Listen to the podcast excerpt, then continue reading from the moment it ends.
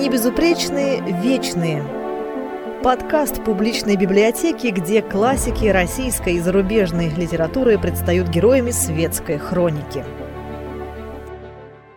Сегодня мы отмечаем 120-летие со дня рождения Эрика Артура Блэра. Думаете, что этот автор вам не знаком? Напрасно.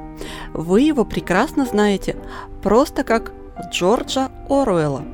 Да, именно об этом классике английской литературы мы и поговорим. Эрик Артур Блэр родился 25 июня 1903 года в индийском городе Матихари. Согласитесь, неожиданно.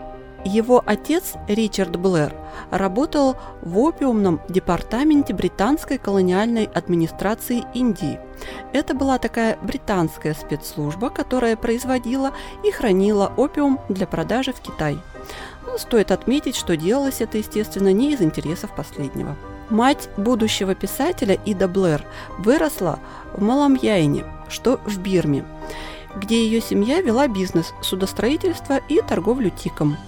У Эрика было две сестры – Марджери, на 5 лет старше его, и Аврил, на 5 лет младше. Когда Эрику был 1 год, он вместе с матерью и старшей сестрой переехал в Англию. Конечно же, Джордж, будем уж называть его привычным нам именем, получил очень неплохое образование. И, кстати, стоит отметить одну интересную деталь. В 1917 году он получил именную стипендию и до 1921 года посещал Итонский колледж, где его учителем французского языка был Олдос Хаксли, будущий автор известного романа «Антиутопии о дивный новый мир». Чрезвычайно интересная встреча двух будущих авторов самых знаменитых романов антиутопий. Впервые псевдоним Джордж Оруэлл появляется в 1933 году после публикации, основанной на автобиографическом материале, повести «Фунты лиха в Париже и Лондоне». Хотя пробовать зарабатывать писательским ремеслом он начал с 1927 года. Основным его заработком того времени все же было выполнение различных случайных низкоквалифицированных работ. А псевдоним он взял в честь реки Оруэлл, одного из его любимых мест в Англии. Политические взгляды Оруэлла неоднозначны и противоречивы, поэтому останавливаться на них подробно мы не станем. К тому же этот аспект его жизни подробно и всесторонне представлен в многочисленных биографических исследованиях, найти и изучить которые при желании проблемы не составит. Отмечу лишь, что об объекте в его политической сатире «Скотный двор» споры ведутся и по сей день. Кто-то считает, что автор пишет о революции в России 1917 года и событиях, за ней последовавших. Другие же придерживаются мнения, что Оруэлл описывает изменения, которые происходили в английском обществе после окончания Второй мировой войны. Интересен тот факт, что в основу сюжета «Скотного двора» легла ситуация, свидетелем которой стал однажды писатель. В английской деревне Джордж увидел, как мальчик прутом погоняет коня. Тогда Оруэлла впервые посетила мысль о том, что если бы животные обладали сознанием, они давно избавились бы от гнета гораздо более слабого человека. А вот за роман, принесший ему мировую славу и навсегда вписавший его имя в пантеон бессмертных, Оруэлл неоднократно обвинялся в плагиате.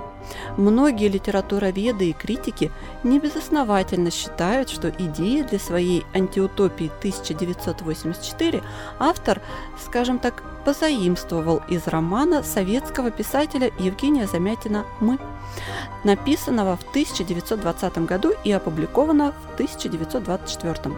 И, между прочим, в одном очерке Оруэлла действительно есть информация о намерениях написать собственное произведение, основанное на идеях Замятина. Именно творчеству Оруэлла мы обязаны появлением в нашей речи новых слов и выражений, таких как «Большой брат», «Новояз», «Министерство правды», «Война – это мир», «Свобода – это рабство» и других. Скажем еще несколько слов о творчестве Джорджа Оруэлла, так как они тоже будут о малоизвестной стороне жизни писателя. Ведь большинство из нас знают его как автора двух вышеназванных произведений.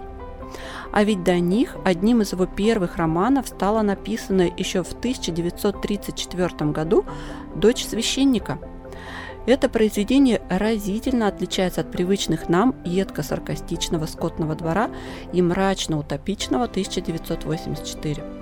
Эта книга знакомит читателя с абсолютно другим Джорджем Оруэллом, который проявляет себя настоящим знатоком психологического реализма. И что еще более удивительно, это отношение автора к своему творению, оно было настолько негативным, что Оруэлл согласился на публикацию романа только из-за денег, в которых на тот момент остро нуждался. А позднее написал в своем завещании, чтобы после его смерти эту книгу больше не издавали. Что касается личной жизни писателя, то, несмотря на полное отсутствие стабильности в жизни, Оруэлл сумел все-таки найти свое счастье. В 1936 году писатель женился на Айлен Ошоносе. Своих детей у супругов не было, и в 1944 году они усыновили мальчика, которого назвали Ричард Горацио Блэр. А между тем, если верить воспоминаниям Мейбл Фирц, одной из подруг Джорджа Оруэлла, писатель был неисправимым бабником, и у него было как минимум по одной девушке в каждом графстве.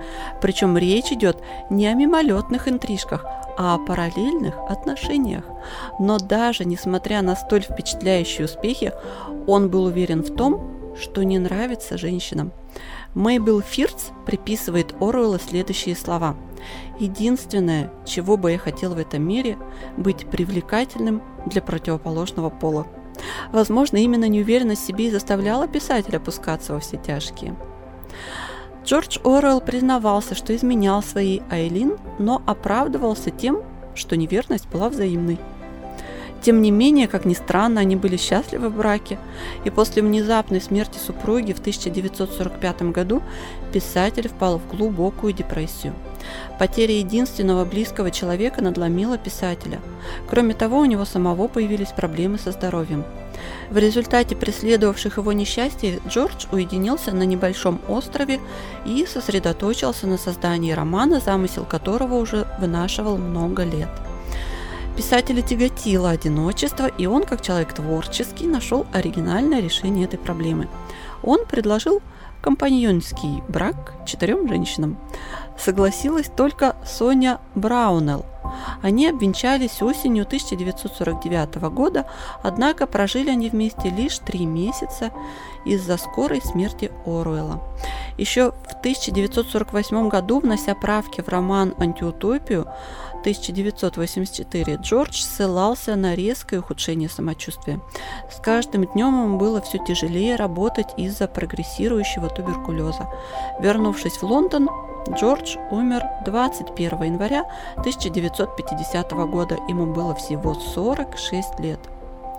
Ну а приемного ребенка четы Оруэллов после смерти писателя воспитывала его младшая сестра Аврил, так как старшая сестра Марджери умерла еще в 1946 году. Ну а мы предлагаем вам прийти к нам и открыть для себя неизвестного Оруэлла, прочитав его «Дочь священника» или «Да здравствует Фикус».